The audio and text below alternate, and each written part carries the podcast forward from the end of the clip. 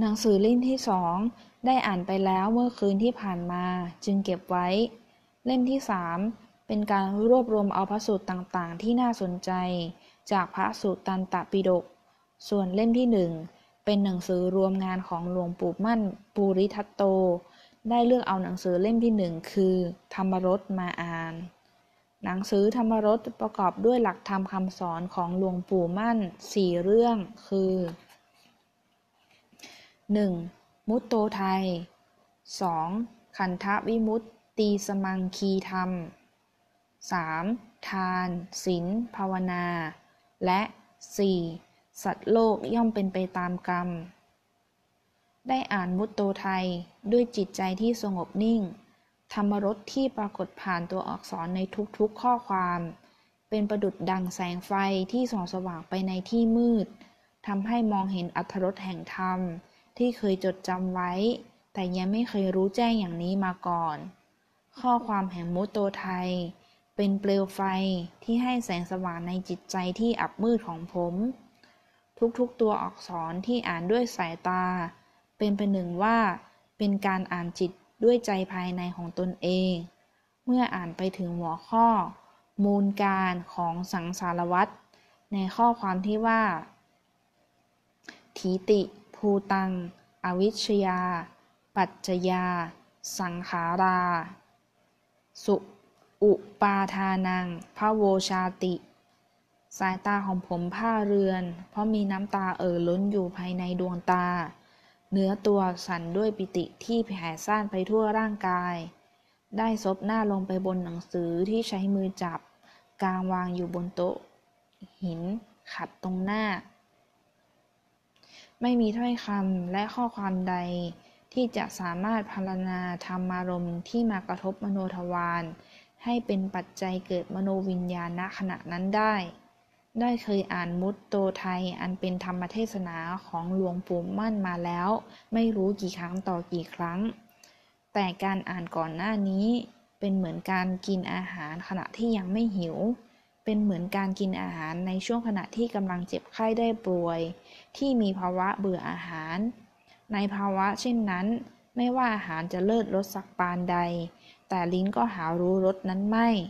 ในภาวะเช่นนั้น อาหารชั้นเลิศและอาหารชั้นเลวก็มีรสชาติพอๆกัน แต่ณขณะนี้เป็นหมวงเป็นเหมือนช่วงขณะที่กำลังหิวกระหาย และได้ทานอาหารอันเลิศรส ความรู้สึกอร่ออร่อยในรสชาติของอาหาร จึงมีรู้ว่าจะพรรณนาด้วยถ้อยคำใด ๆ ธรรมรสที่ปรากฏในมโนวิญญาณณขณะนี้ มีความหมายที่จะทำให้ชีวิตรู้ว่า ชีวิตนี้มีค่ายิ่งนัก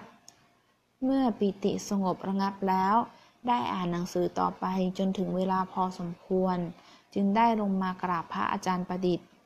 ได้กราบขอให้พระอาจารย์ประดิษฐ์ ปรดเมตตาอธิบายความหมายของทีตีภูตังให้ฟัง พระอาจารย์ประดิษฐ์ได้อธิบายให้ฟังว่าทีติภูตัง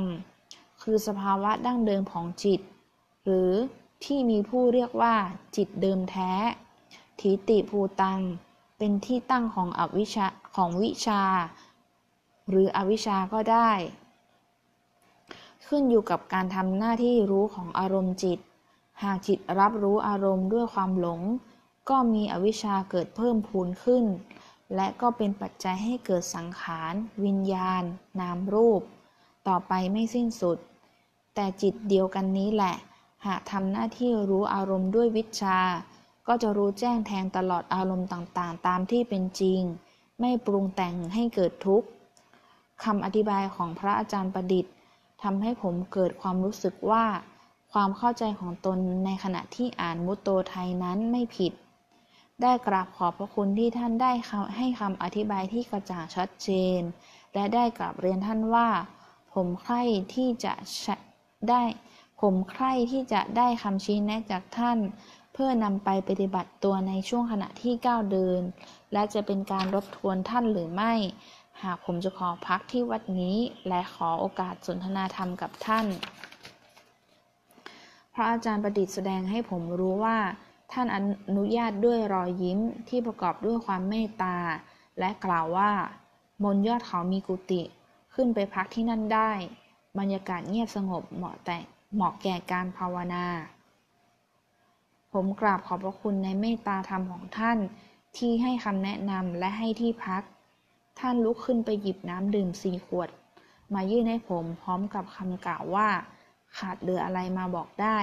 ไปพักเถอะ ไปพักเถอะ ร่างกายสุดโทรมมากแล้ว เดินย้อนกลับไปบนยอดเขาด้วยความสำนึกในพระคุณของพระอาจารย์ประดิษฐ์อัตตมโน เจ้าว่าสำนักสงฆ์ชัยนาทวราราม มีกุฏิเล็กๆหลังหนึ่ง อยู่ในจุดที่มองเห็นแม่น้ำเจ้าพยาและเมืองชัยนาทได้ปัดกวาดกุฏิหลังนั้นเพื่อเป็นที่พัก นั่งสำรวมกาย จิต ด้วยการเพ่งมองไปที่แม่น้ำเจ้าพยาและทิวทัศน์ที่ปรากฏอยู่เบื้องหน้า เมื่อได้สัมผัสกับความวิจิตรงดงามแห่งทิวทัศน์ที่ปรากฏพอสมควรแก่เวลา ที่จิตได้สัมผัสรู้ความงดงามแห่งโลกภายนอกแล้ว ก็ดึงจิตกลับมากำหนดรู้ลมหายใจเข้าออก ดึงโลกภายนอก มาเป็นโลกภายใน ลมหายใจเข้าออกที่จิตจดจ่ออยู่ทำให้ไม่มีโลกภายนอกและโลกภายใน มีแต่ลมหายใจเข้าออก การหายใจเข้าออกโดยไม่กำหนดไม่กำหนดรู้โลกภายนอกและโลกภายในเป็นการหยุดพัก การหยุดพักการเดินทาง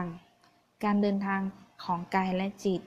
การเดินทางที่กายได้เผชิญกับเงื่อนไขต่างๆ ทางกายภาพ การเดินทางที่จิตได้สัมผัสรู้อารมณ์ต่างๆ ตลอดช่วงระยะเวลาและระยะเวลาที่ผ่านมา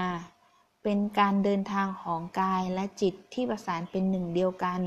เพื่อท่องไปในโลกแห่งวัตถุ และโลกแห่งจิตวิญญาณอันวิจิตรการ ได้หยุดพักเป็นเวลาพอสมควร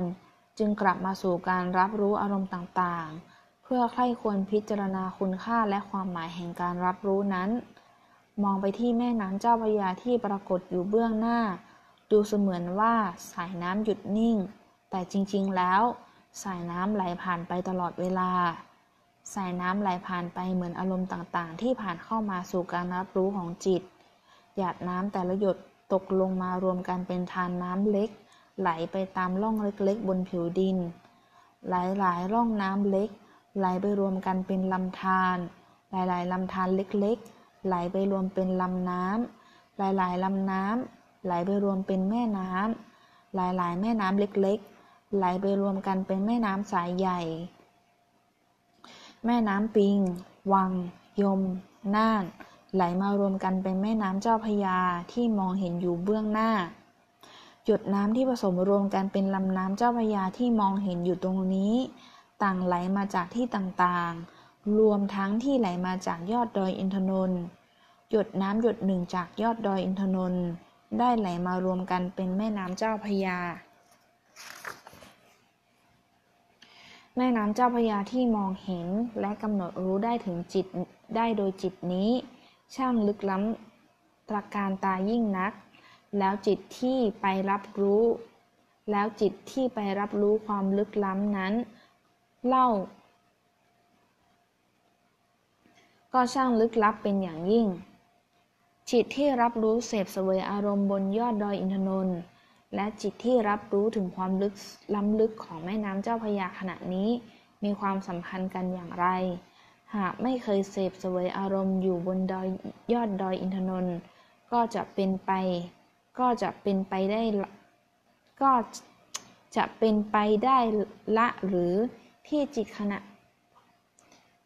ที่จิตขณะปัจจุบันนี้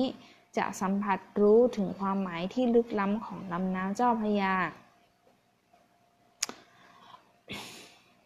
หากไม่ผ่านการก้าวเดินอย่างยาวไกลฉะไหนจะได้มานั่งอยู่ตรงนี้ หากไม่หิวก็หาย ปานจะขาดใจฉะไหนจะรับรู้คุณค่าของอาหารอันเป็นทานที่ได้รับมา หากไม่รู้สึกถึงทุกข์ระทมจนร้องไห้ ฉไหนจะรู้ความหมายแห่งปิติที่ได้ปรากฏภายในจิต อารมณ์ต่างๆที่ได้เสพเสวยมาทำให้ได้อย่างรู้ถึงความหมายแห่งทีติภูตัง ที่หลวงปู่มั่นได้กล่าวแสดงไว้ในมุตโตไทย จิตนี้เป็นธาตุรู้ มีธรรมชาติรับรู้ มีหน้าที่รู้ ธรรมชาติหน้าที่ของจิตเดิมแท้นี้ ที่ทำให้เกิดเป็นอวิชชา หรือวิชา เป็นทุกข์หรือสุข เป็นความเศร้าหมองหรือความเบิกบาน